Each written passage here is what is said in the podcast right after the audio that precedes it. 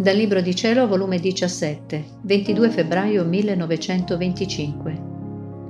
Stando io sulla terra, tutte le mie preghiere si riducevano a un punto solo, che la volontà del Padre mio, tanto su di me quanto su tutte le creature, si compisse. La divinità nel creare l'uomo formò tante vie di comunicazione tra il creatore e la creatura, per poter facilitargli l'entrata nella sua volontà e quindi nella patria celeste Via è l'intelletto, la memoria, la volontà. Via è l'occhio, l'udito, la parola, le mani, i piedi, il cuore, i desideri, gli affetti. Queste vie nella creatura erano necessarie per fare che spesso spesso salisse alla sua vera patria, la conoscesse ed amasse.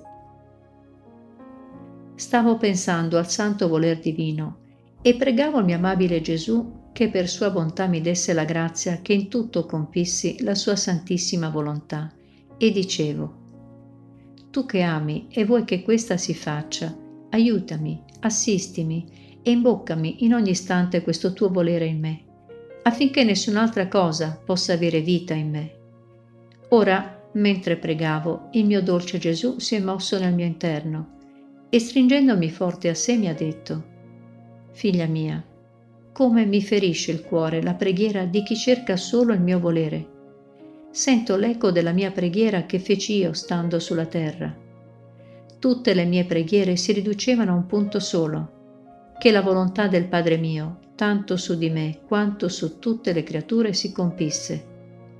Fu il più grande onore per me e per il Celeste Padre, che in tutto feci la sua santissima volontà la mia umanità, col fare sempre in tutto la volontà dell'Eterno, apriva le vie tra la volontà umana e la divina, chiuse dalla creatura. Tu devi sapere che la divinità, nel creare l'uomo, formò tante vie di comunicazione tra il creatore e la creatura. Vi erano le tre potenze dell'anima, l'intelligenza, via per comprendere la mia volontà, la memoria, via per ricordarsene continuamente, la volontà, in mezzo a queste due vie, formava la terza via per involarsi nella volontà del suo creatore. L'intelligenza e la memoria erano il sostegno, la difesa, la forza della via della volontà, perché non potesse traballare né a destra né a sinistra. Via era l'occhio, perché potesse guardare le bellezze, le ricchezze che ci sono nella mia volontà. Via l'udito, perché potesse sentire le chiamate, le armonie che ci sono in essa. Via la parola, in cui potesse ricevere il mio continuo sbocco della mia parola fiat e i beni che il mio fiat contiene. Via le mani, che l'uomo, elevandole nelle sue opere, nella mia volontà, raggiungerebbe a unificare le sue opere alle opere del suo creatore. Via i piedi, per seguire i passi del mio volere, via il cuore, i desideri, gli affetti, per riempirsi dell'amore della mia volontà e riposarsi in essa. Vedi dunque quante vie ci sono nella creatura per venire nella mia volontà, purché li volesse. Tutte le vie erano aperte tra Dio e l'uomo, e in virtù della nostra volontà i nostri beni erano suoi. Del resto era nostro figlio, immagine nostra, opera uscita dalle nostre mani, e dall'alito bruciante del nostro seno. Ma la volontà umana, ingrata, non volle godere dei diritti che noi gli demmo dei nostri beni, e non volendo fare la nostra volontà, fece la sua, e facendo la sua mise le sbarre, i cancelli a queste vie, e si restrinse nel misero cerchio della sua volontà, si smarrì dalla nostra, e andò errante nell'esilio delle sue passioni, delle sue debolezze, sotto d'un cielo tenebroso, carico di tempeste e di tuoni. Povero figlio, in mezzo a tanti mali voluti da lui stesso, sicché ogni atto di volontà umana è una sbarra che mette alla mia, è un cancello che forma per impedire l'unione dei nostri voleri e la comunicazione dei beni tra il cielo e la terra viene interrotta.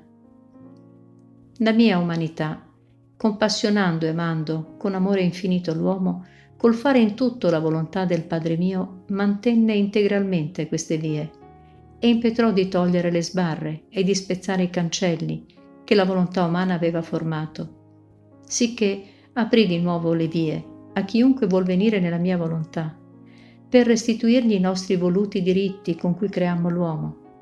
Le vie sono necessarie per facilitare il cammino, sono mezzi per poter spesso spesso fare una visitina alla sua propria celeste patria.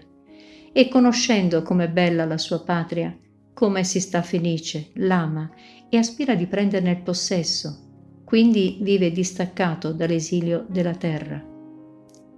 Queste vie nella creatura erano necessarie per fare che spesso spesso salisse alla sua vera patria, la conoscesse ed amasse.